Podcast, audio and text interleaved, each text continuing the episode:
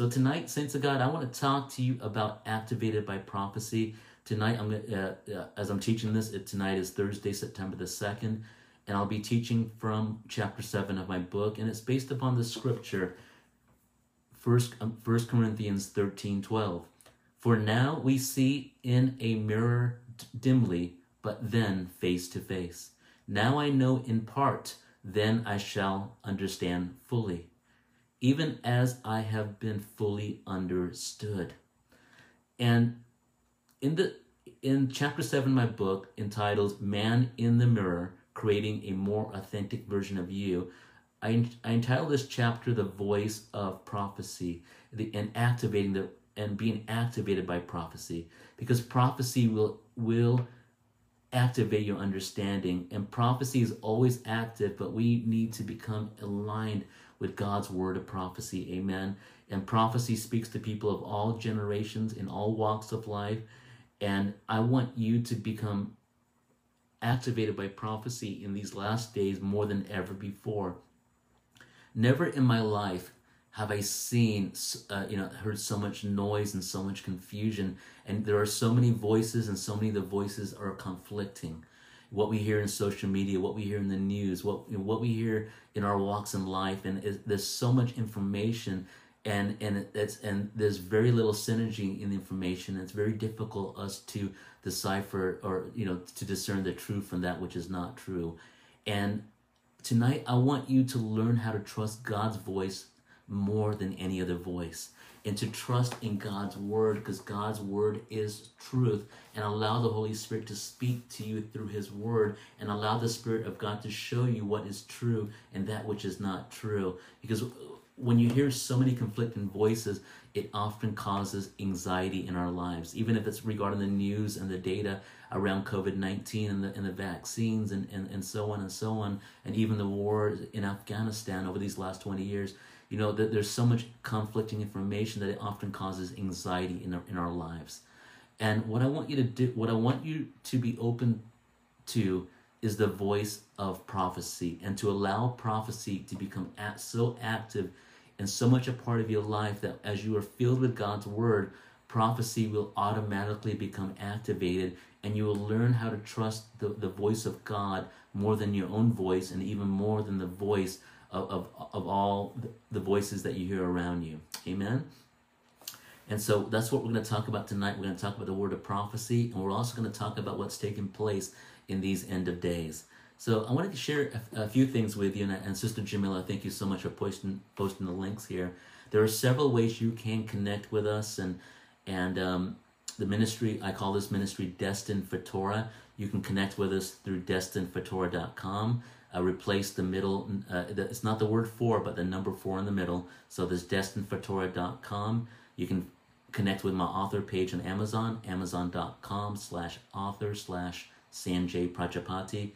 You can go, you can find us on Instagram at Destined for Torah, and even on Facebook right here with, with, with the name Destined for Torah two, the number two at the end. And on youtube dot com Uh, slash C slash Destined for Torah, and anchor dot f m slash Destined for Torah, where you can find all the different ways you can watch us. I mean, you can listen to us through the various podcast services such as Spotify and Apple and Google, and the many, many others that are available. So I just want to share that information with you, so you, you can you can catch up on previous week's teachings. You can watch or listen to the replays, and really just allow yourselves to be filled with the word. Amen. And I'd also like to thank Doctor Michelle Corral, who, uh, uh, who's my pastor, and who, who and who has sponsored these services. So as we get started tonight, and you know, we're living in very confusing times, very complicated times, um, and, and and it's really come to a point of escalation. And one of the, one of the things I've been asking the Holy Spirit over these last several weeks is, I don't want to just teach w- without really the Lord making an impact upon your lives. I mean, I really want this to be a relevant word, a word that will speak to you, and, and to really help you process the pain, the anxiety, and all that you're going through right now.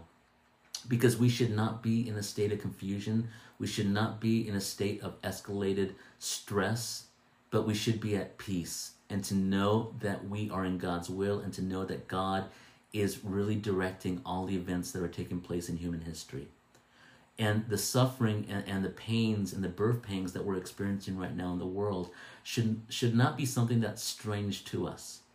And I want to quote some of the rabbinic authority here, and I want to I want to read a I want to read something that was taught by the, the the rabbi that was known as the Maimonides, and he said, "When suffering is visited upon us, we are commanded to cry out and awaken our people with the sound of the shofar. Everyone must be alerted to examine his or her life and commit to greater adherence to Torah and to mitzvot." And I'll explain that in a moment. Maimonides warned that if we regard the tragedies that befall us simply as the way of the world, natural happenings, then we will be guilty of cruelty.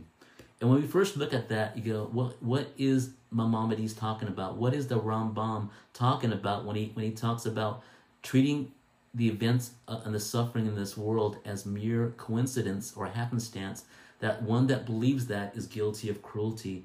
And the answer to that question is really, in, in regards to our pain and suffering, is that nothing in life is mere coincidence. And there is no such word in Hebrew, in, in the biblical Hebrew language, there is no such word for, for coincidence. But all these events that take place are really a call from heaven for us to examine our lives, to abandon our old ways, and to change. And and in in in the midst of this height of cruelty in the world, it's really a, it's not happenstance, but it, it is a call to righteousness. It is a call to humility. It is a call to repentance.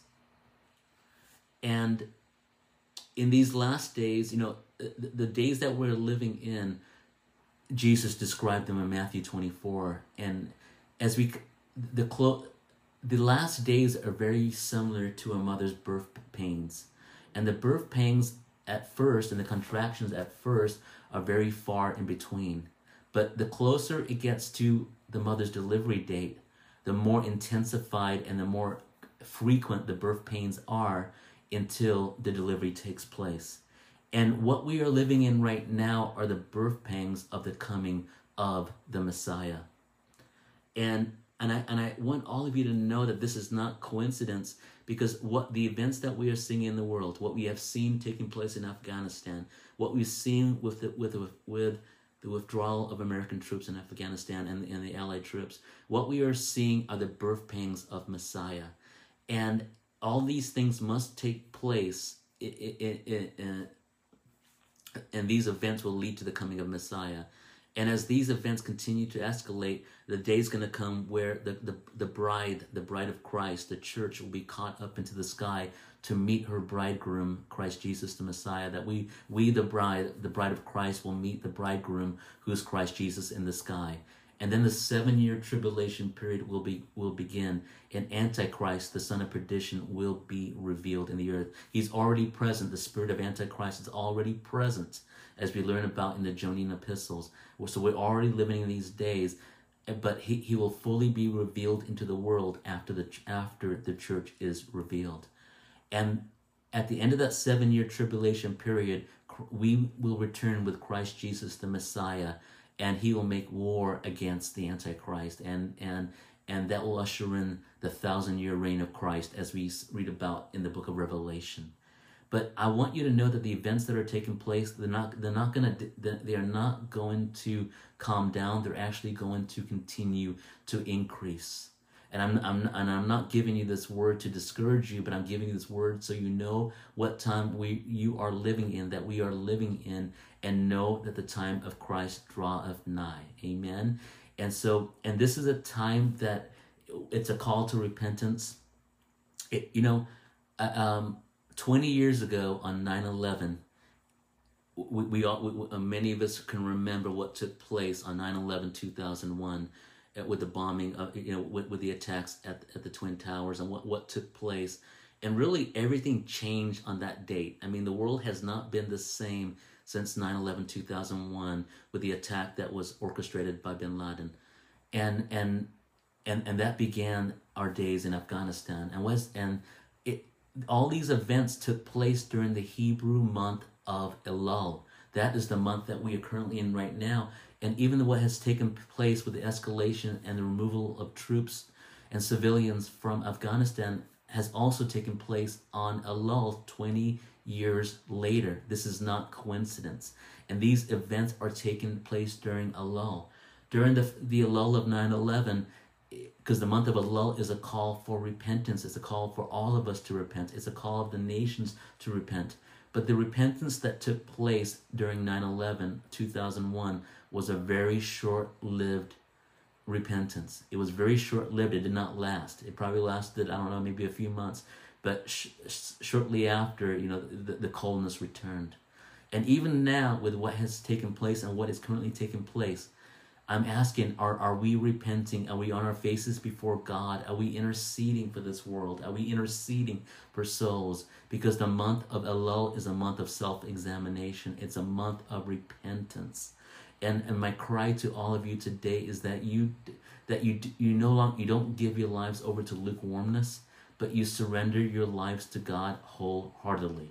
Amen. It's not business as usual anymore. The warfare has intensified, and God has called us to surrender to Him. Amen. And so I want to just talk to you before I talk about my book and, you know, talk about being activated by prophecy, because uh, I, I, I want to talk to you about the events that took place during nine eleven. And again, all these things that are taking place, these are all the birth pangs that lead to the coming of Christ Jesus, the Messiah. And I truly believe that we are living in the generation that will experience the rapture and also the second coming of Christ Jesus. And at another time, I'll go into more detail and, and even more of my personal opinion, but it's something that I would prefer to do in a more, in, in, in a live setting, in, in, in an in-person setting. But as we are living in these days, I want to talk to you about what took place during nine eleven. I really believe that nine eleven two thousand one was really the beginning of the end of the last of days. And really, it was a call of repentance for, for the church to repent. But you know what? The church today, I've noticed, is colder than ever. But that there is a remnant that is rising up, and it's a remnant that's truly going to learn how to live and abide and, and, and really just activate spiritual warfare. Amen? Now, during nine eleven, and you know, I usually don't focus on numbers when I when I teach, but there's a number that I really want to focus on tonight, because I really believe the Spirit of God has been speaking to us through this number. You know, it, I don't believe it was a coincidence that the attack that took place at the Twin Towers took place on nine eleven, on July, I'm sorry, not July, on September eleventh. And what's more significant than even the nine eleven is that it took place during the Hebrew month of Elul, the month that is a call is a call from God to repentance. And there are so many messages in nine eleven that have the number eleven in it. For example, the date nine eleven, September eleventh, on our American calendars, it has, has an eleven in it.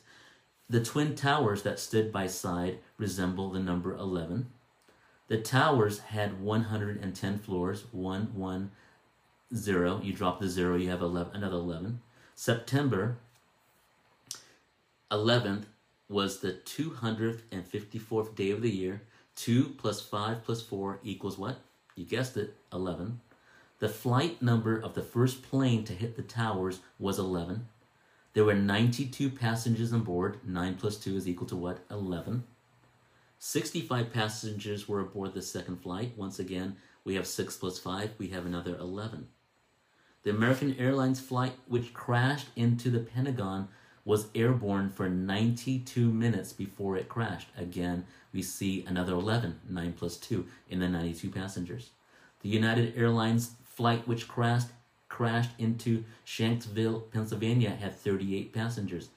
Guess what? three plus eight is equal to eleven.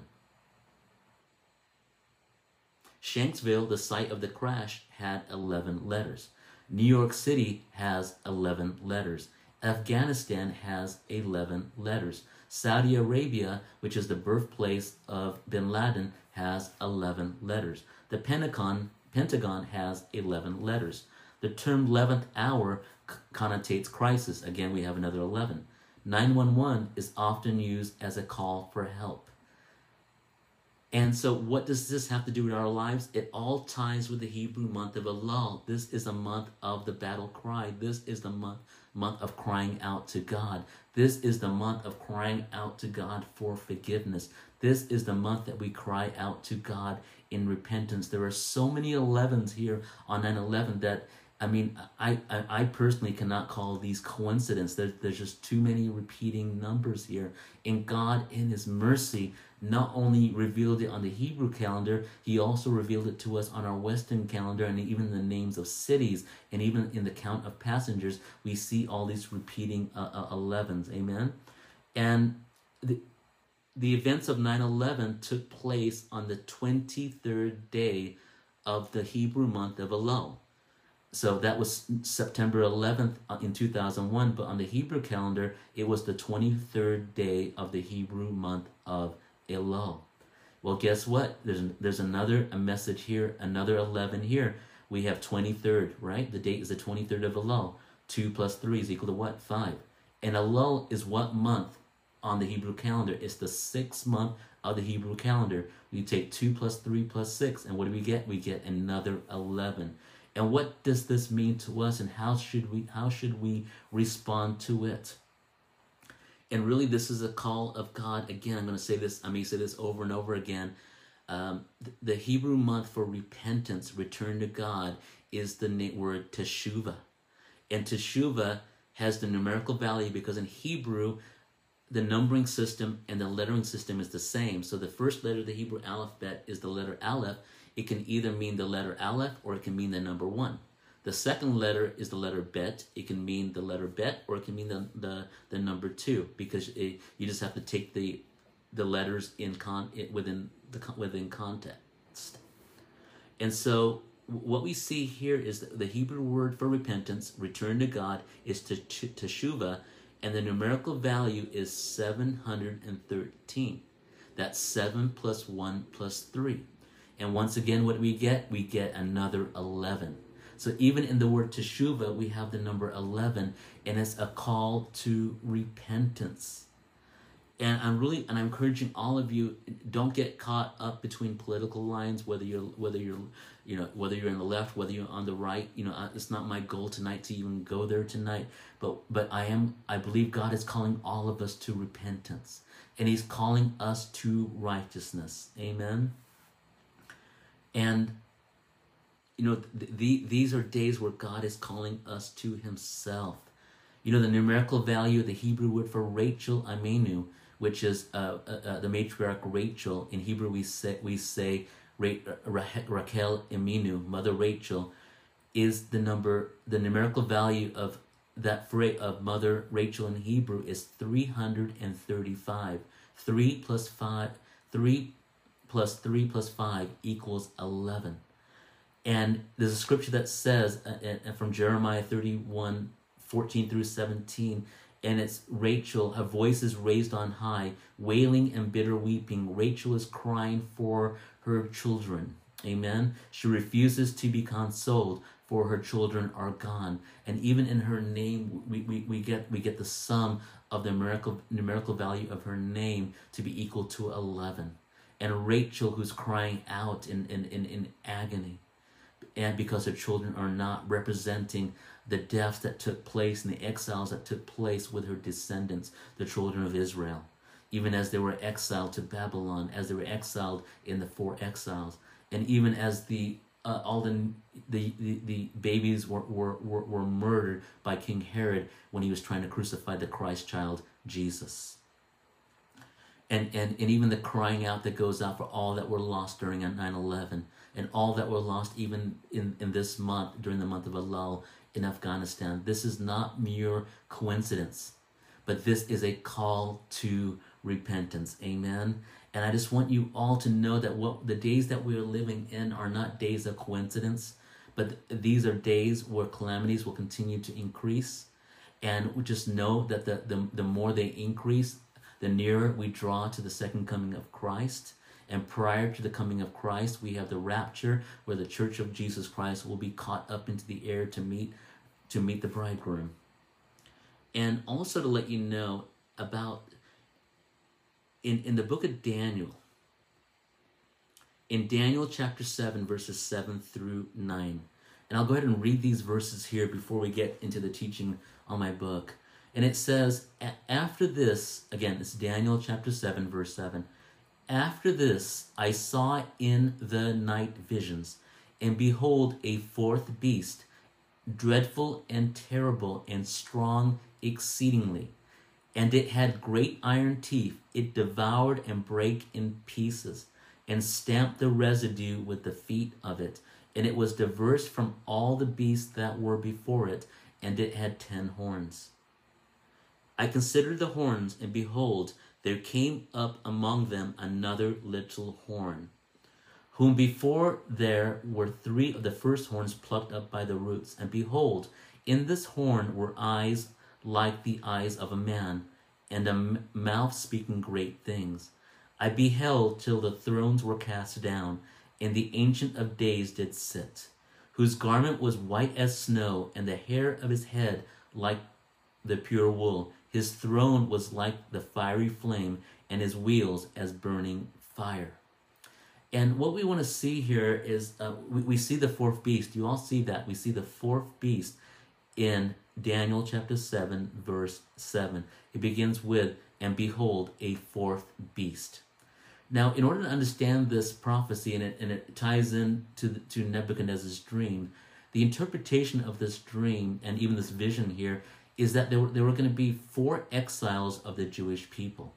And Jesus teaches us that salvation is of the Jews. So to really understand salvation, we need to understand the experiences of the Jewish people. And the exile, the exile of the Jewish people, the first exile is that was the exile was the Babylonian exile, when the Jews were exiled to Babylon. The southern kingdom was was sent into exile. And so that's the first exile, and that's the first beast. The second exile is known as the exile of the Medes and the Persians. And, and Queen Esther actually became a queen in, in, in that empire. So that's the second exile, the second beast. The third exile is the Greek exile, which began with Alexander the Great. And after Alexander died, his four generals took over that kingdom, and it was split into four different kingdoms. And we celebrate Hanukkah as an as as part of our victory over this the um over, over the Greeks. That's the third that's the third beast. The fourth exile is the Roman exile, and the Roman exile it, it was the fourth empire that ruled over the Jewish people, and we are currently under the Roman exile today, and and that really is the the the, the rising of the of Western culture. It's the it, it's um it was the Romans that destroyed the temple, the second temple in Jerusalem, and and that is the exile that we're currently living in. That exile will not end until Christ Jesus, the Messiah, returns and he establishes his kingdom upon the earth. So that's the exile that we're living in right now, and every exile has a certain temptation. You know, the the um. The first exile represents the lust for power. The second exile uh, of the Medes and Persians is really an, is an exile of lust. And if you look at Esther chapter one and the first few chapters of ex, uh, of Esther, you see there's an there's an there's so much overindulgence. I mean, there's so many feasts, so many drunken feasts that are taking place. There's just everyone seems to, it seems to be consumed with word, worldly pleasure. Then the third exile is the Greek exile, and we even live in the Greek exile today as well, because the Greek exile is, is really the exile of knowledge, but it's not the good form of knowledge.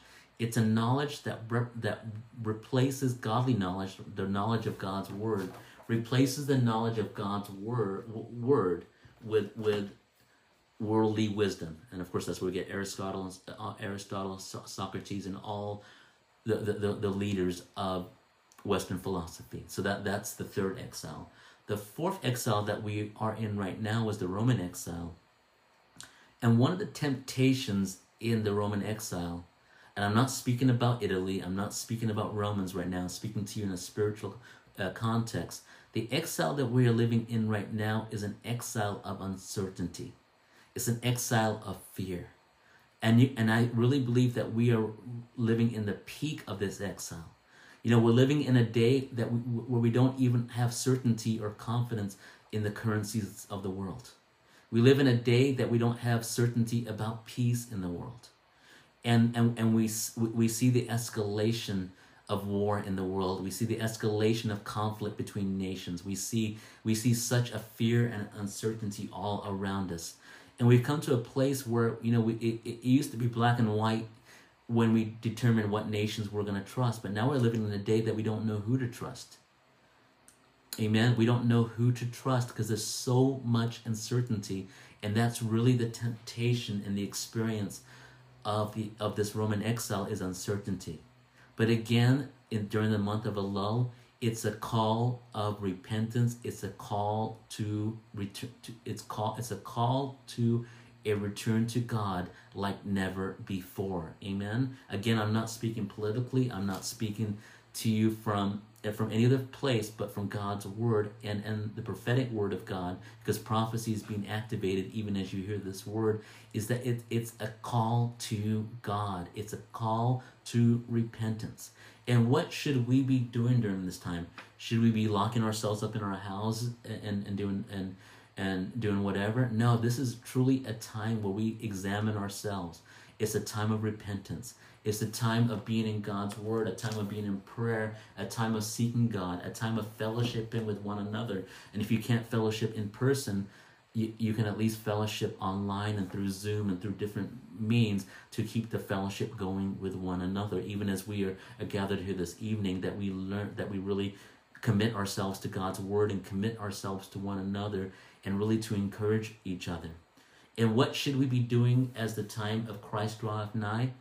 It, we should be doing acts of Gamilut Hasadim, acts of loving kindness, and, and that includes works of charity. That includes, you know, that you know, it could include helping refugees. It can do, be doing whatever it takes to, to really make the world a better place. Amen. And I'm not speaking cliche here, but really we should be doing acts of loving kindness uh, d- during these times of uncertainty.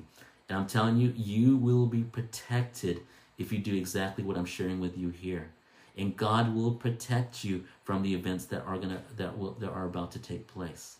And I'm telling you, we need to perform acts of loving kindness like never before. Amen. And and the eleventh horn is right here. You know, I shared about the fourth the fourth beast, which represents the Roman exile. But note what takes place. We see the rising of ten horns, which were ten kingdoms. And then in the midst of one of those horns, we see eleventh horn. That eleventh horn is the days that we are living in right now. And I believe the eleventh horn rose to power during the events that took place in nine eleven two thousand one. And what we see in operation in Afghanistan and Pakistan and other places around the world with the rise of this of, of the most horrifying extremist terrorist group is that we have seen the rising up of the eleventh horn. And can you imagine in twenty years that really, in my opinion, the greatest world power in the world was not has not been able to take down this eleventh horn? And that's what we're seeing. The Western world, the Western nations do not know how to how to handle this eleventh horn.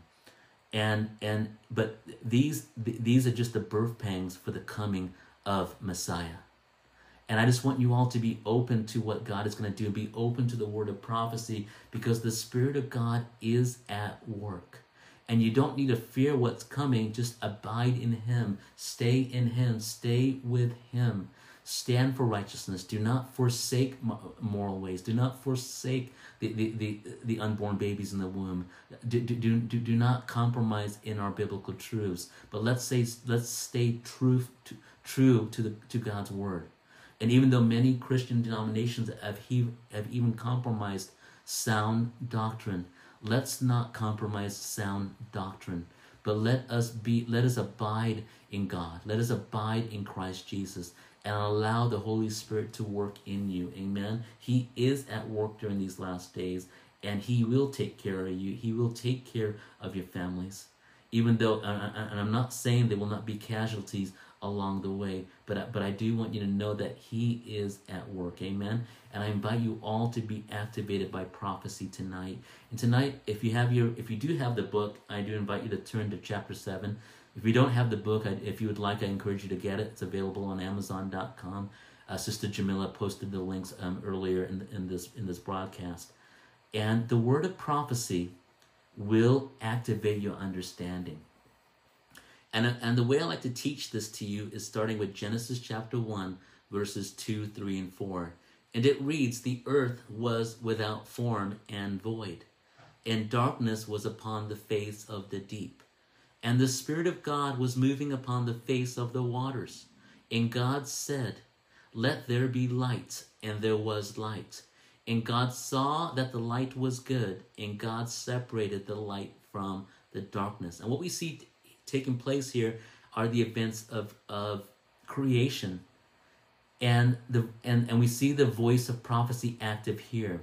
And what you see here in verse two is we see that void, the earth was without form and void. And in our lives, when we in our lives, because the earth also represents all of us, when we don't have God's word, our lives are without form and void. Our lives are in utter confusion. Our lives are without are in darkness, and we have no clarity. And God wants to bring us out of that place of, of confusion and bring us into the light. And how do you come into the light? I'm going to show you that in just a moment. And it's through prophecy, and prophecy is always moving. As we see in verse two of Genesis chapter one, the Spirit of God was moving upon or over the face of the waters. And you see the Spirit of God, the Spirit of prophecy is moving, and he's speaking, and, and this word is always operating. And prophecy is activated by the word of God. And what we see here, the Spirit of God was moving over the face of the waters. The Spirit of God cannot be activated. The voice of prophecy cannot be activated unless we have God's word. And as we are in God's word, then the prophetic word will be activated. And God's prophecy is not just historical. It's current, it's present, it's relevant to what you are going through right now. And just as water cannot be formed without the covalent, covalent bond, but a covalent bond formed by two hydrogen atoms and one oxygen atom, prophecy cannot be activated in your life without God's word in your life. And as you are in God's word, and even as tonight you are receiving God's word of prophecy, the Spirit of God is moving upon the face of his word, and, and God is forming you, and he's bringing clarity, clarity to you. And what takes place? Verse three takes place. And God said, let there be light. And there was light.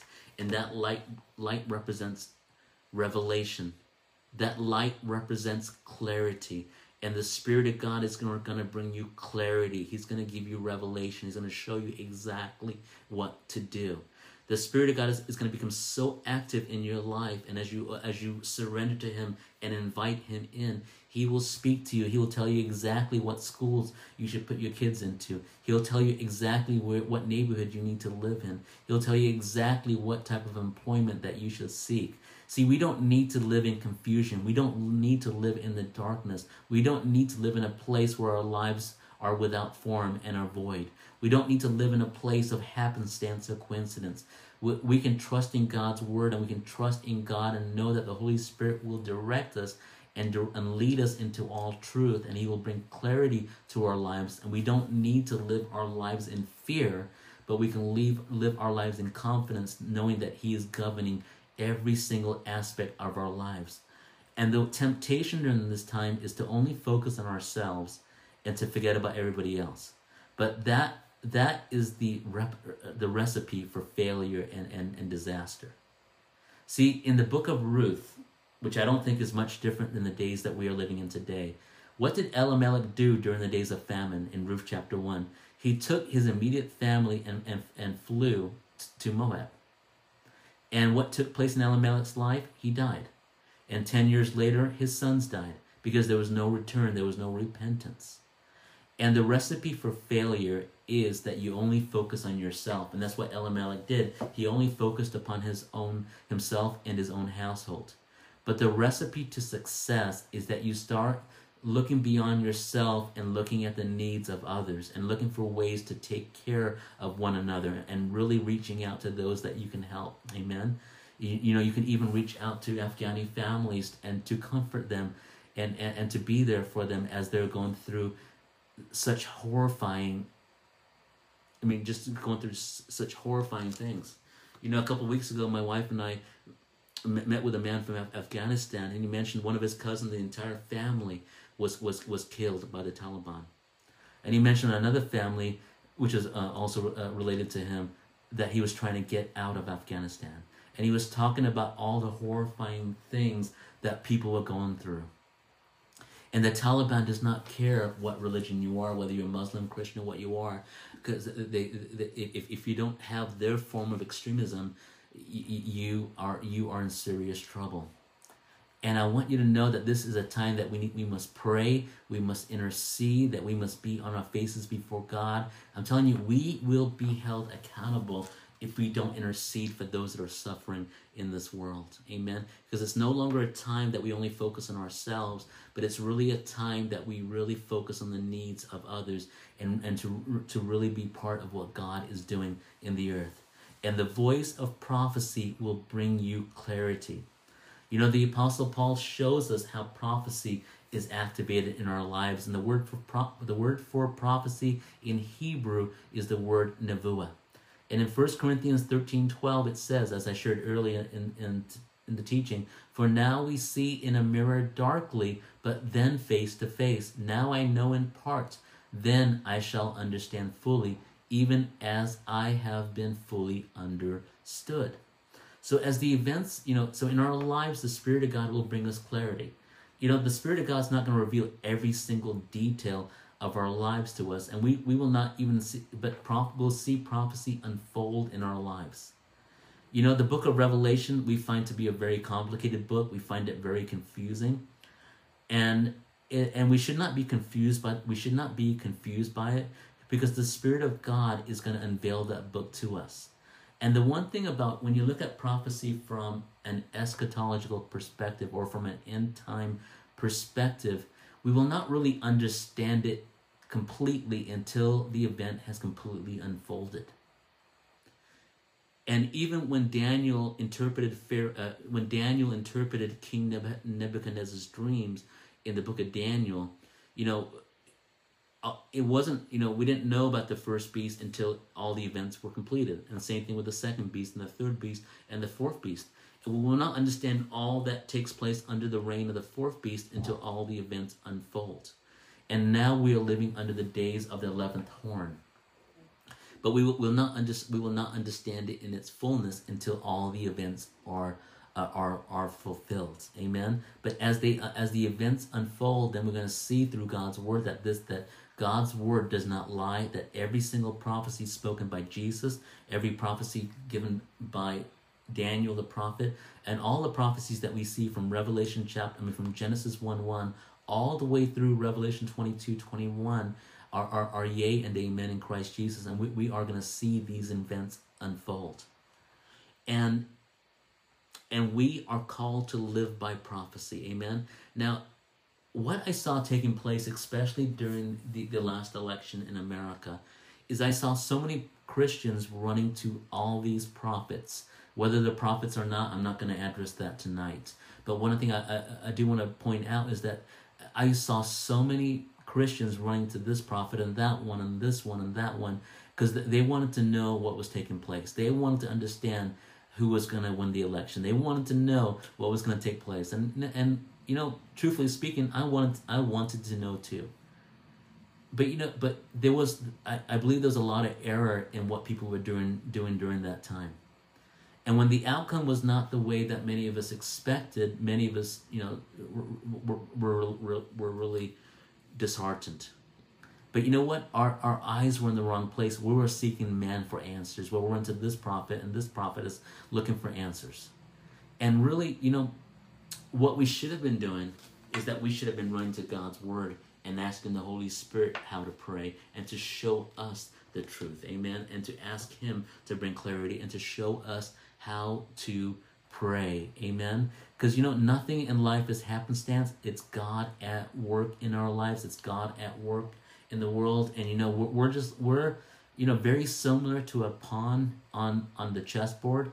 But it's it's it's God that's directing all the events, and, and and every and we're all working in God's permissive will, and God is allowing certain events to happen, and but in the end, God will triumph, and God's will will triumph, and God's will will triumph among the nations. There's going to be a great move of repentance that's going to take place. We we are going to see many nations turn to God, you know. Even many of the nations that became that were that became Christian, especially. Um, Asia Minor that became Christian, Egypt, um, Turkey, many of the nations that became Christian during the days of the apostles um, are, are no longer Christian. But I, I really believe the days are going to come that we are going to see massive conversion of souls in these last days. A massive conversion of souls. In Christ Jesus, the Messiah is going to reveal himself to the nations. And there's going to be a major move of repentance. And at, at but Satan is going to do all that he can to bring division, and I really believe this COVID vaccine is something that has brought brought major division in the world. And I'm not going to tell you whether you should take the vaccine or not take the vaccine. I will not use this platform to share my opinion. But one thing I want you to know, regardless of what, what whichever way you go, is that I really want you to know that who who is at work in these end of days? It's Satan, and Satan is doing what he does best, and that is to cause division. is to cause division. And I and I really, I'm calling all of you to unite in love and unity and in intercession.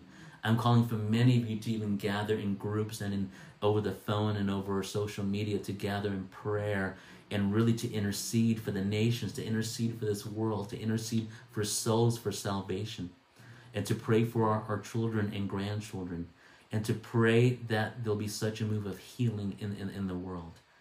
And And in Romans eight two we learn, for the law of the spirit of the law of the spirit of life in Christ Jesus. Can you say that with me? The law of the spirit of life in Christ Jesus has set me free from the law of sin and death. And Jesus operated his ministry with the spirit, with the voice of prophecy. And the word of prophecy was active in everything that Jesus did. I mean, everything that Jesus said was prophecy. Everything he did, because Jesus is the living word of God. He prophesied, and he brought clarity. And I want to give you one example of how Jesus brought clarity. And in, in these last days, we are going to see such clarity in the way we perceive Scripture. And we are going to learn how to use the tools that are in God's word and learn how to rightly divide God's word. Amen?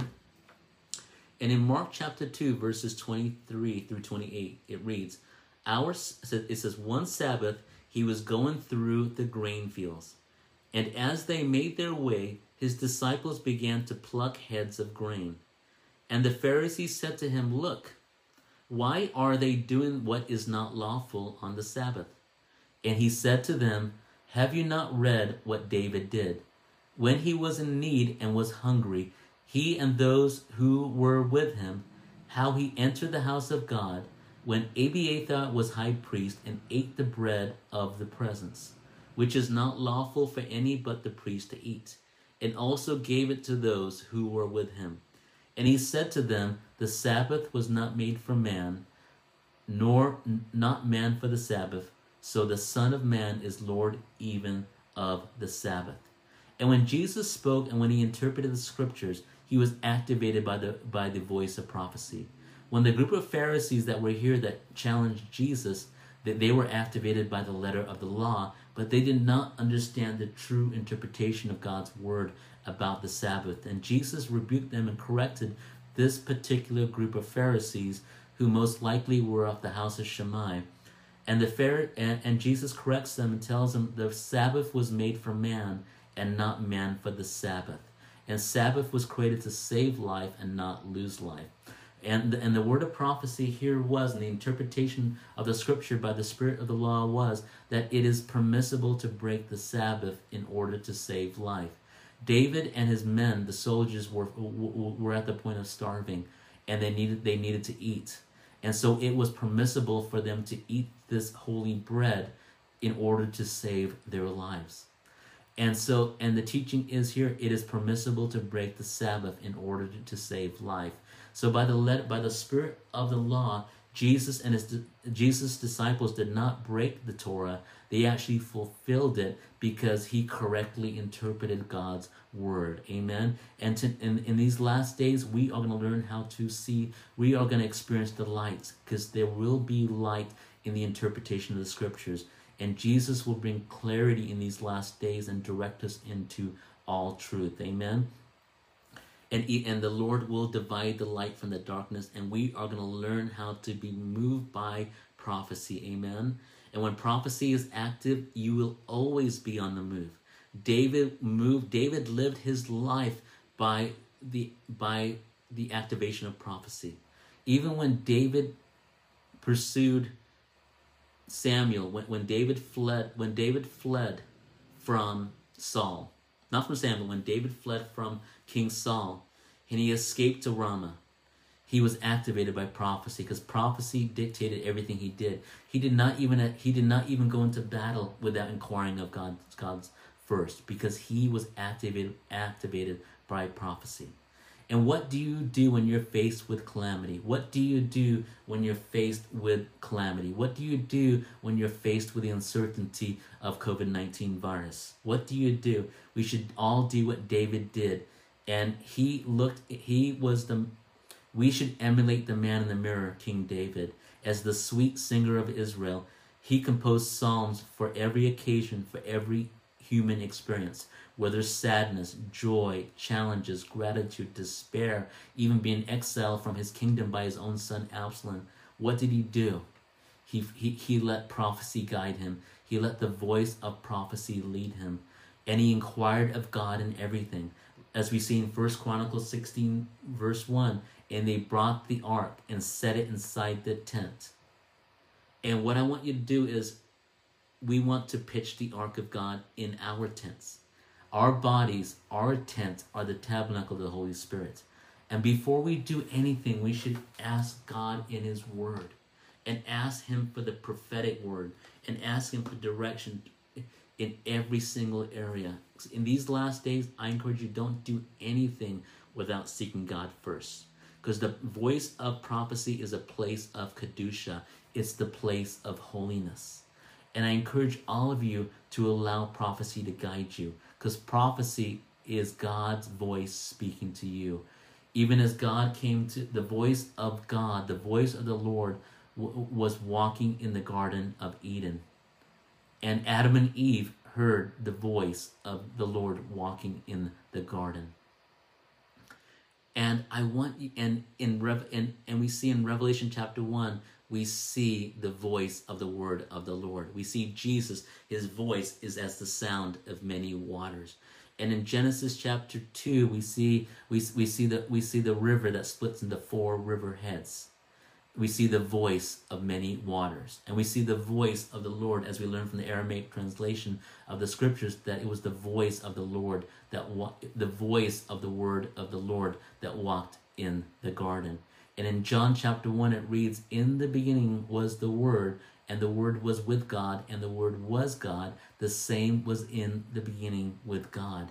And the same Word of God that we see in Revelation is the same Word of the Lord that we see in John chapter one. And it's the same Word of the Lord that we see in, in Genesis chapter two and chapter three. It's the voice of the Word of the Lord. And the voice of the Word of the Lord is the person Christ Jesus. Amen. He was there present in, in his pre-incarnate form, walking in the garden. And I want you to allow, because during the month of Elul, the month that we are in right now, and even as I get ready to close here this evening, just before I pray for you all, is that I want you to allow God's voice to be so active in your life, and to allow Jesus to walk in your midst. I'm going to invite you to turn with me for, for a moment just to the book of Revelation chapter four. And I'm going to go there myself. Revelation chapter four, verse one. And it says, "After this I looked, and behold, a door was opened in heaven. And the first voice," can you all say that with me? The first voice which I heard was as it were of a trumpet talking with me, which said, Come up hither, and I will show you things which must be hereafter.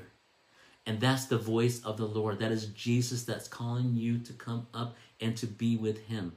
And even as you shut the door in your prayer closet, wherever you go to pray, as you shut the door and you take your word with you, he's going to come, he's inviting you to come up and be with him, and, and to call him in, and to sup with him, and to be with him. And he's going to reveal things to you that you did not know. Amen. And, he, and he's going to bring you clarity. He's going to bring you peace. He's going to bring you direction, because you can be in the midst of your storm, and you can you can all sing psalms together. You can worship together, and he's going to show you things. Revelation chapter one verse one, the revelation of Jesus Christ, which God gave unto him to show unto his servants things which must surely come to pass. That shall surely come to pass. And he sent and signified it by his angel unto his servant John. And I invite all of you just to know who you are and the days that we're coming in, and to know from verse six that he has made us kings and priests unto God and unto his Father. And verse seven, it says, Behold, he comes with clouds. Every eye shall see him, and they also which pierced him, and all the kindreds of the earth shall wail because of him. Even so, amen. And in verse eight, Jesus says, I am the Alpha and the Omega. In Hebrew, the concept behind those words is he's the Aleph and the Tav. He's the first letter and the last letter of the Hebrew alphabet. And he's the Aleph, he's the Omega. He's the beginning and the ending. He's the beginning before the beginning. He's the end after the end. And, and, and he is, he was, he is, and he is to come. He is the Almighty. And, and John says, I'm your brother and companion in tribulation. And we and, and that we are already in tribulation, but we have not. In, but in my opinion, we have not entered into the seven-year tribulation period. But we are. But we are in birth pains. And I want you to know is is that you stay in Christ Jesus. You stay in fellowship. You stay in His Word. You stay in that place of learning, because one of the pillars of creation is God's Word. Another pillar of God's creation are acts of of loving kindness. And during this time, these are days that we need to be in God's Word. These are days that we should be in repentance. These are days that we should, because even repentance was created even before the creation of the heavens and the earth.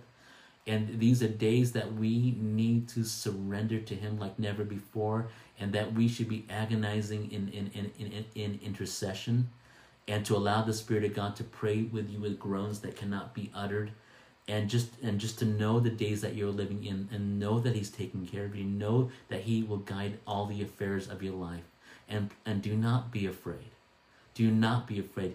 You know, every time I, in Scripture, when I read about God sending an angel to, to, to speak to someone, the angel often begins with the words, do not be afraid. And the words I want to share with you tonight as I close here is, do not be afraid.